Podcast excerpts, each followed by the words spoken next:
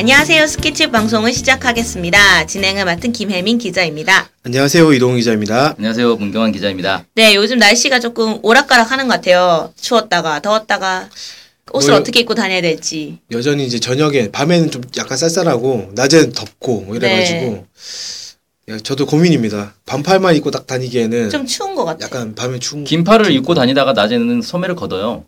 아주 음. 간편합니다. 아니, 저는 지하철 탈 때 걔는 그게 좀 약간 고민되더라고요. 아, 에어컨. 어, 에어컨. 그 영문이, 아, 누구의 요청으로 에어컨을 틀었습니다. 또 연락을 주세요. 추우면은. 이렇게 하는데 그 연락처를 못 찾아가지고. 약 냉방 칸으로 도망가면 됩니다. 아, 네. 양냉방 칸을 기억하지 않는 이상 좀 찾기가 계속 돌아다니면 언젠간 나와요. 네, 그래서 네. 그거 가지고 맨날 불평하시는 분들이 많이 계시더라고. 아, 왜 이래 추운데 왜 에어컨 틀려고 하는 거야? 막 이런 식으로 아줌마들끼리 얘기하기도 하고 또 어떻게 보면은 또 아줌마들이 아, 더워, 더워 하면서 번호 어디있지? 이러면서 막 찾기도 하고 그런 거 많이 들어요. 그래서 이 담요를 갖고 다니는 게 좋을 것 같아요. 제가 볼 때는. 와, 그 이- 지하철을 위해서? 네. 에어컨 때문에. 근데 네. 뭐 아침 출근 출근 시간에 또 너무 사람이 많고 이러다 보면 춥진 담- 않죠, 절대. 네, 담요를 뭐 꺼내서 하기에는 좀 아니, 것 춥진. 않아요. 네. 사람이 워낙 많아서. 네. 근데 비행기를 타면 비행기에서는 꼭 담요를 주거든요. 맞아, 에어컨을 맞아. 틀고. 그 왜 그러냐면 이 덥다는 사람도 있고 춥다는 사람도 있단 말이에요. 네. 근데 덥다는 사람을 위해서 에어컨을 튼단 말이에요. 네. 그럼 춥다는 사람이 또 불평을 해요. 아, 그러면 이 이게 어, 모든 사람을 다 만족시킬 수 없잖아요. 온도라는 네, 게. 네, 네.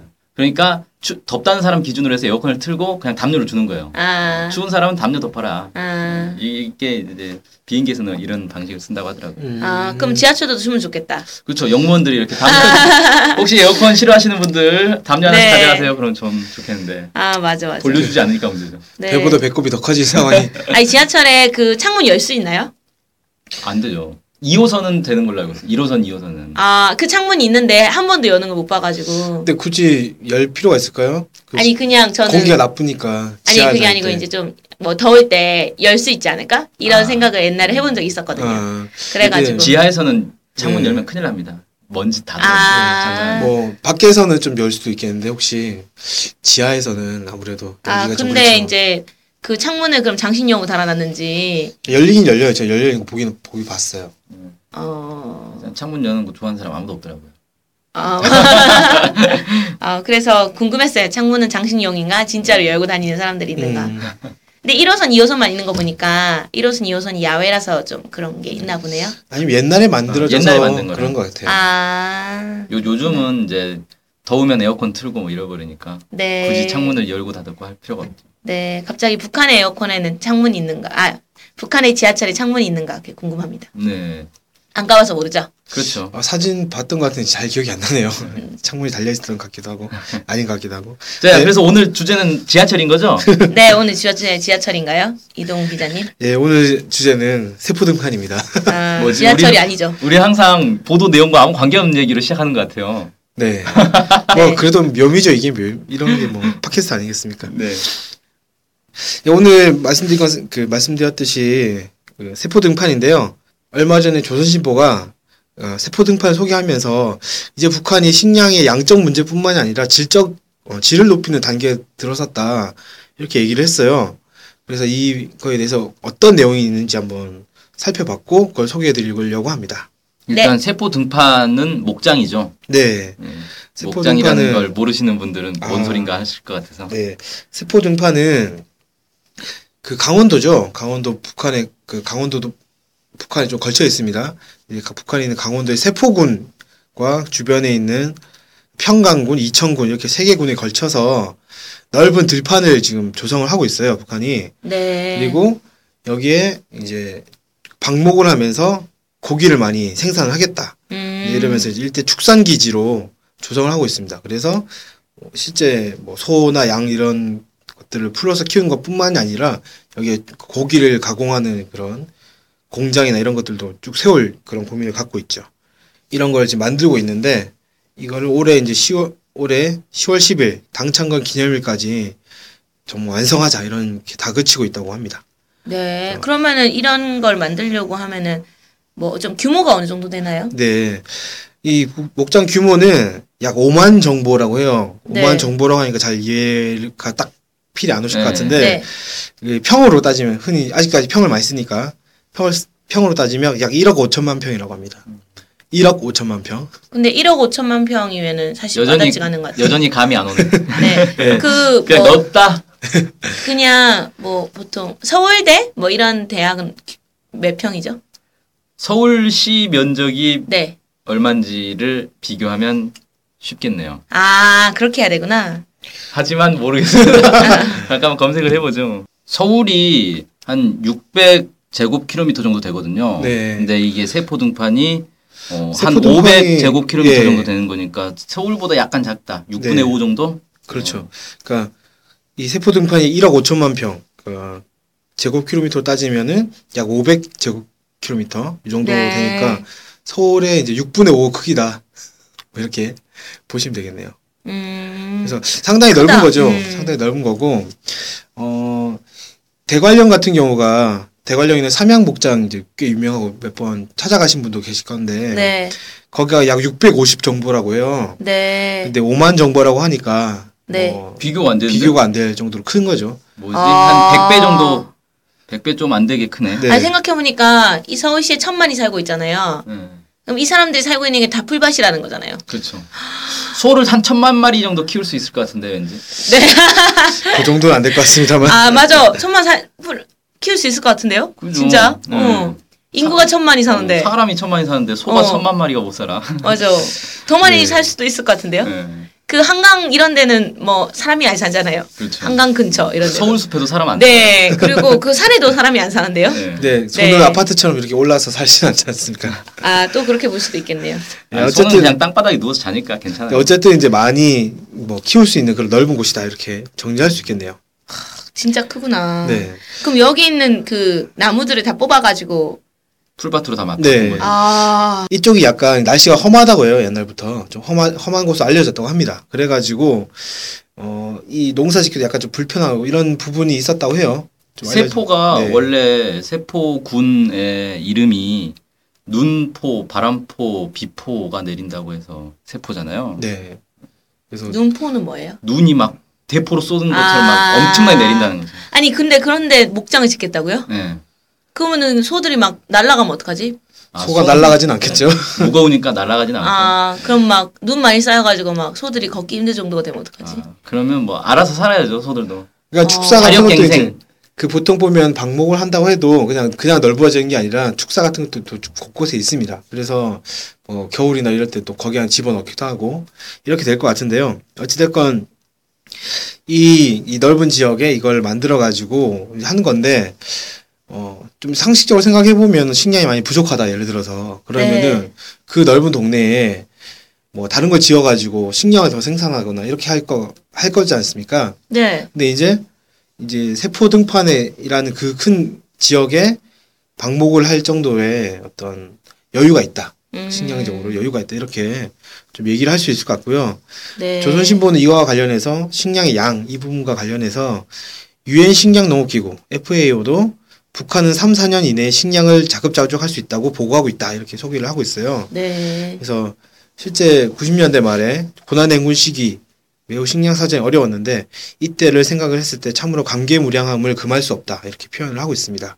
네. 그래서 이 어느 정도 식량 문제가 사람이 먹는 문제 해결됐기 때문에 이 넓은 지역에 뭐 소나 양, 뭐 염소 이런 걸 키울 수 있을 여유가 이제 생겼다 이렇게 볼 수 있을 것 같습니다. 음, 그러니까 이게 북한이 원래 옛날부터 축산업과 관련해서는 풀을 고기로 바꾼다라는 정책이 있어요. 네. 그래서 풀 먹는 짐승을 주로 키우는 거예요. 음, 그러니까 이 사료나 뭐 곡식 곡물로 키워야 되는 짐승은 사람이 먹어야 될 걸 지금 짐승 키우는데 줘야 되는 거잖아요. 네. 그래서 그렇게 하지 말고 사람이 어차피 못 먹는 풀로 짐승을 키우도록 그런 짐승을 집중적으로 키우자라는 거죠. 음. 그런 짐승들이 어떤 게 있어요? 소와 양, 염소. 토끼도 있습니다. 토끼. 그럼 그 외에 나머지 돼지 이런 거는 사료를 먹는 건가요? 돼지는 풀을 먹진 않죠. 아. 돼지는 근데 뭐 뭐 다른 형태로 음식 찌꺼기도 잘 먹고 하니까 예, 보통 이제 뭐 돼지 한국에서는 사실 축산업은 다 사료로 키우니까 사료 이제 가공해서 키우는데 네. 어쨌든 방목을 할 수 없잖아요. 돼지를 방목하면 돼지가 뭘 먹고 살겠어요. 아, 돼지 그러면은 같은 경우에는 따로 이제 그 키우는 거고 그 풀 먹는 그런 것들을 소나 염소나 양 이런 것들을 이제 방목에서 키우는 것이고 북한에서 토끼를 좀 꽤 많이 키웁니다. 토끼 같은 경우에도 풀을 이제 주식으로 하기 때문에 음. 풀을 먹여가지고 이제 토끼를 키워서 토끼를 잡아서 이제 뭐 가죽 같은 경우에는 뭐 따로 쓰고 덧신이나 이런 거 만들어 만들고 뭐 무릎 무릎 보호대 이런 거 만든다고 하더라고요. 토끼로 네. 무릎을 보호하는 거군요. 네, 토끼 털 토끼 가죽으로 뭐 그런 거 하기도 하고 음. 고기는 먹고 이렇게 한다고 합니다. 음.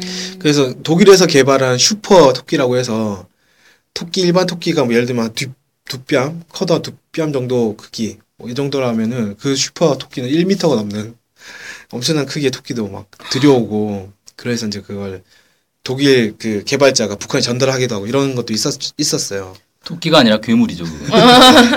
토끼 수준이 아니 아니 아무튼 1m 하면 너무 무섭다. 어, 괴물 토끼죠, 그거. 네. 아무튼 그런 것도 있었습니다. 그렇게 이제 해왔던 것이고 이런 것들을 이제 더 잘해보겠다 해서 세포를 만든 거죠. 세포 등판을. 음. 그럼 이건 지금 이제 벌 들판을 만들어 놓고 네. 거기에 풀을 키워가지고 그 풀을 먹이겠다. 뭐 이런 거죠. 걔네는. 네. 몇 년 전부터 세포 등판을 계속 조성을 하고 있, 있고요. 땅을 갈아엎어가지고, 갈아엎고, 비료나 이런 걸 주면서, 그 먹이용 풀씨를 막 심고 있, 었습니다 계속 심고 있고, 이게, 그렇게 이제 키우고 있는데, 풀을 키우고 있는데요. 이, 저희 NK투데이에서 방북기를 연재하고 있는 CJ 강이라는 분이 계시는데, 네. 이분이 작년 5, 작년 9월 달에 방북을 했었고, 세포 등판도 방문을 하셨어요. 그래서 네. 이분이 막 쓴 글을 보면 전체 5만 정보의 풀판 가운데 4만 정보는 풀을 키워서 베어내서 가축들의 먹이로 사용할 예정이다. 네. 이렇게 하고 어 그래서 이제 이 4만 정보의 먹이용 풀씨를 막 파종을 해서 수확을 실제 지금 현재도 얻고 있다고 합니다. 네. 그래서 작년 9월 달에는 정보당 20톤의 생산을 보았다. 음. 뭐 이런 얘기를 들었다고 밝혔고요. 아, 네. 그러니까 이게 5만 정보인데 그 중에 이제 5분의 4는 사료를 키우는데 사용하고 그쵸. 5분의 1만 가축을 키우는 땅으로 쓰고 있고 아 음. 이렇게 되는 거군요. 네, 4만 정보에는 풀 심어서 풀만 이제 계속 생산을 하는 것이고 와. 이제 일반 정보에는 그 가축들이 여러 가지 풀을 먹을 수 있도록 거기 방목을 해서 막 뜯어 먹게 네. 이제 놔두는 거여서, 거여서 거기서 이제 여러 가지 풀을 먹을 수 있도록 풀 종류를 여러 가지 섞어서 심고 있다고 합니다. 그래서 네. 이게 잘 조성이 되면 이제 소와 양, 염소 이런 것들을 들여와서 방목을 하게 된다 이렇게 음. 밝혔고요. 네. 어, 지금 그, 그 CJ 강이 들은 바로는 오정보당 소 30에서 50마리, 네. 양 150에서 200마리가 배당된다. 이렇게 밝혔습니다. 음, 음, 그러면 계산해 볼 수 있겠다. 예. 지금 1만 정보를 가축에게 풀어놓으려고 하는데 5정보당 소를 50마리다. 네. 라고 계산하면 최대 1만 50마리 정보는- 니까? 예, 최대 50마리면 5정보에 50마리. 그럼 1정보에 10마리. 만 정보에는 10만 마리. 음. 소 10만 마리. 아까 1000만 마리 얘기했는데 1000만 마리까지는 안 키우네요. 음. 뭐 양도 있으니까 양은 200이니까 거의 4배니까 양은 소가 아까 몇 마리였죠? 40만 마리, 40만 마리까지 되는 거죠. 아, 양. 양은 400, 40만 마리. 음. 어. 그럼 뭐 약간 섞어서 하면은 한 20만 마리의 소나 양 뭐 이런 걸 음. 키운 키운다. 20만에서 30만 정도에 이렇게 이제 계산은 그렇게 가능한데 실제로 이제 북한의 소나 양이 이렇게 많지 않잖아요. 네. 그래가지고 어, 열심히 이제 새끼를 낳아야겠네. 새끼를 낳아, 낳아야 되는 건데 일단 좀 외국에서 들여오는 것도 좀 필요할 것 같습니다. 그래서 북한과 몽골이 목축업에 대한 기술 원조와 어, 기술 원조 받, 기술- 원조 관련해서 합의를 했었고요. 네. 몽골에서 가축 1만 마리를 무상으로 제공받기에 대해서 합의를 한 바가 있습니다. 와. 그래서 1만 마리를 몽골에서 북한으로 들어오기로 합의를 했는데 현재 이제 100마리 정도 들어왔다고 해요. 네. 근데 안타깝게도 이 몽골에서 북한까지 가축을 들여오는데 운송을 하기 위한 대책이 지금 음. 정확히 마련이 안 돼서 아니, 뭐 도로가 있는 것도 아니고 예, 어려움을 겪고 있다고 합니다. 아, 몽골에서 북한까지 들어오려면은 차로 와야 되는데 상당히 오랜 기간 와야 될 거 아닙니까? 머니까. 근데 또 멀미하지 그러면. 그 뭐, 말씀하신 것처럼 멀미하고 이러다 스트레스 받고 하다 보니까 죽는다는 거예요. 음. 싣고 오면서. 그래서 이 차로 하기엔 좀 어려운데 비행기로 하기엔 또 운송비가 너무 많이 드니까 기차를 놔야겠네. 철도를 네. 하나 놔야겠다. 철도를 놓거나 뭘 해야 되는 건데 현재까지는 그 비용이 지금 마련이 안 돼서 이게 진척이 약간 더딘 상황이라고 합니다. 아, 이럴 때 정주영 회장이 있었으면 한 큐에 해결할 것 같은데. 음, 소떼 몰고 그냥 몽골에서 북한까지 그냥 이리야 이리야 하면서 가는 거 아니에요? 100마리는 어, 그 버- 차로 운송. 100마리는 이제 확인된 거는 비행기로 이제 운송을 음. 했다는 걸로 오. 됐고요. 그러니까 이- 이렇, 이렇다 보니까 이제 배보다 배꼽이 더 클 수 있는 상황이 돼서 그러네. 현재 이제 약간 정체되어 있다고 해요 이 사업이. 네. 네, 어- 어쨌든 이제 1만 마리를 제공하기로 합의를 했기 때문에 운송 비용이 마련되는 대로 계속 이제 아마 몽골에서 북한으로 가축이 들어갈 것 같습니다. 네. 네. 네 그리고 계속 세포 등판에서 풀먹이 그 사만 정도의 풀을 계속 키우고 있잖아요. 네. 이 사업도 계속 꾸준히 진행되고 있다고 해요. 그래서 네. 지난 10일에 조선중앙통신이 세포지구 축산기지 건설자들이 4월 한 달 동안 2,440여 정부의 인공풀판에 먹이 풀씨를 파종했다. 이렇게 보도를 했습니다. 4만 정부 중에 2,440 정부니까 약간 뭐 비율상은 좀 적긴 한데 계속 조성하고 있다는 것을 감안하면 뭐 그동안 4만 정부 중에서 아직 안 됐던 부분, 부분에 아마 파종한 거 아닐까 이런 생각도 좀 들고요. 그러면은 10월 10일까지 해야 되잖아요. 네. 그러면은 4월에 이만큼 했으면 5, 6, 7, 8, 9. 한 5개월 남았는데 5개월 이미 이제 몇 년 전부터 계속 하고 있는 데가 있으니까 아, 네. 그래서 5월 그 뭐지 5개월 동안 각각 이만큼씩만 해도 사실은 뭐 만 정보 정도 되지 않을까요? 그렇죠. 그렇죠. 그러니까 뭐그 전에 해놨으면은 또 만 정보 가까이 이게 매번 풀씨를 뿌리진 않을 거 아니에요. 그렇죠. 한 번 뿌리면 이제 그 다음부터는 그 풀이 자라서 거기서 이제 풀씨가 또 이렇게 자- 자기들끼리 네, 자동 알아서 그러니까 자연으로 떨어지고 음. 아까 아까 표현 나왔지만 제대로 뿌리를 내린다 이런 표현이 나왔지만 이 뿌리를 내리게 되면 이게 계속 이제 자랄 거 아닙니까? 음, 한번 베어내도 그다음 년- 그다음 해에도 또 자라고 이런 식으로 정 그 사만 정부 풀밭에 계속 이렇게 풀씨를 뿌려왔던 것 같거든요. 그래서 아직 못 뿌린 곳에 이, 저- 이2,440 정부에 풀씨를 뿌린 게 아닌가 이런 생각이 좀 들어요. 음, 아이고 아무튼 여기는 완공만 되면은 축산업에도 상당한 도움이 되겠지만 관광지로 써도 괜찮을 것 같아요. 그렇죠. 그 삼양 목장을 제가 가본 적이 있거든요. 네. 관광지로 쓸만 하겠더라고요. 이렇게 왜 그러냐면 우리가 쉽게 접할 수 없는 분위기가 있어요. 네. 방목하는 거 우리가 어디서 못 보잖아요. 서울숲 가도 거기에 소 없거든요. 근데 네. 거기는 버스 타고 가다 보면은 막 양이나 소가 소떼가 지나가면 버스가 멈추고 기다려야 돼요. 소떼 지나갈 때까지. 음. 어, 그리고 지나가면 이제 버스 출발하고 막 이런 거 있어서 아 분위기도 괜찮고 네. 음. 거기서 또 입구에서 그 양꼬치 구이 뭐 이런 것도 팔고 그러거든요. 네. 아 우리가 본 양을 거기서 그 자리에서 바로 네. 아 근데 뭐 먹어본 사람 얘기로는 어, 먹지 말라고 하긴 하던데 맛없다고. 아. 근데 관광객이 많이 가면 막 잔 뭐 풀이 이렇게 상하지 않아요? 아, 그때 어땠어요? 약간? 아 우리는 딱 이제 정해진 코스가 있어요. 그래서 네. 버스가 길로 이렇게 도로로 이렇게 쭉 가는 거고 그냥 버스 안에서 구경만 하는 거예요. 그럼 버스가 지나가는 길은 약간 아스팔트 이런 식으로 돼 그렇죠. 있고. 예. 아 그렇죠. 나머지는 다 풀밭이고. 네, 풀밭이죠. 아. 그리고 바- 많이 돌아다닐 수도 없어요. 워낙 넓기도 하고 네. 여기가 이제 강원도 그 뭡니까 대관령 거기잖아요. 네. 바람이 엄청나게 붑니다. 아. 그러니까 여름에도 더워 아니 추워서 바람이 엄청나게 불기 때문에 음. 어, 긴팔 옷 입어야 돼요. 음. 어. 그런 데라서 별로 이렇게 돌아다니면서 관광할 곳은 아닙니다. 그러니까 버스 타고 쭉 돌아다 돌아보는 것이고 그다음에 그렇죠.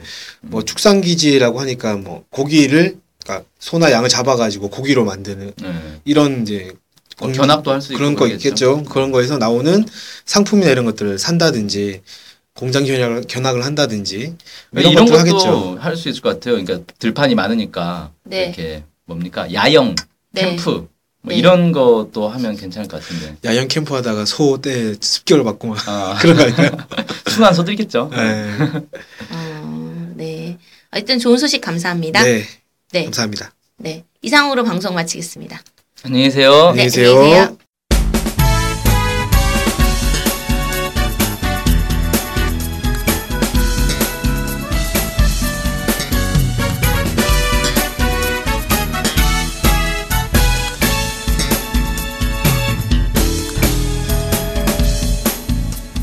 오해와 편견을 넘어 북한을 있는 그대로 알리는 언론이 있습니다. 통일 번영을 여는 북한 전문통신 NK투데이 언론협동조합 NK투데이의 조합원이 되어 힘을 실어주세요. 조합원이 되시면 각종 혜택을 받을 수 있습니다. 조합원 가입 문의는 홈페이지 nktoday.kr을 참조하시거나 이메일 전화로 연락 주시기 바랍니다. 후원 계좌는 국민은행 479001-01-253840 언론협동조합 NK투데이로 보내주시면 됩니다.